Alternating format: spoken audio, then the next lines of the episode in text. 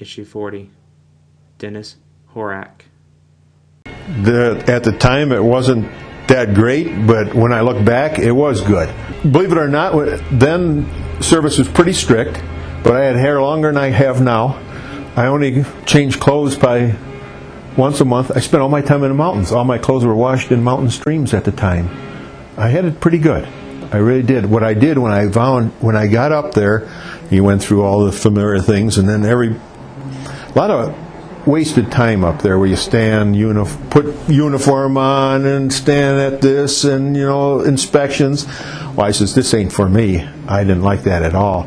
So they asked for a volunteer, and you never volunteer in the service, but I volunteered for civilian mountain rescue, and I spent uh, over a year on civilian mountain rescue, where uh, they, a small group of us were trained by a guy. They flew a guy in from Switzerland. We trained in mountain climbing and all kind of rescue. And I was a medic at the time, which helped. So I spent most of my time going with groups of people through the mountains. Train, they'd have trainees when they send guys into Alaska, into the army. They'd have them take a certain route through the mountains, and it'd take oh I don't know five six days. They'd walk through the mountains, eat camp out, and do some climbing and everything. So I'd always go with the group, and then when the group was done and they graduated and went on, they'd fly me to the beginning. I'd just go with the next group. This is all I ever I did.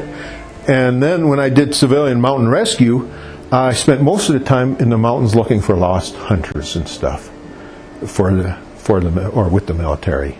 And so I flew over a good part of the state in helicopters and saw a lot of the state that nobody I know in my mind that I have stepped at that time where no man had ever walked before.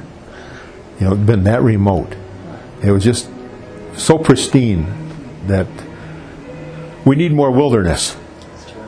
Just so that everybody can experience. If, well, if everybody experienced it, it wouldn't be wilderness. But everybody, so our children have a chance to experience this kind of stuff. Not removing wilderness, we just need to preserve what we do have and so that's probably what I did learn up there.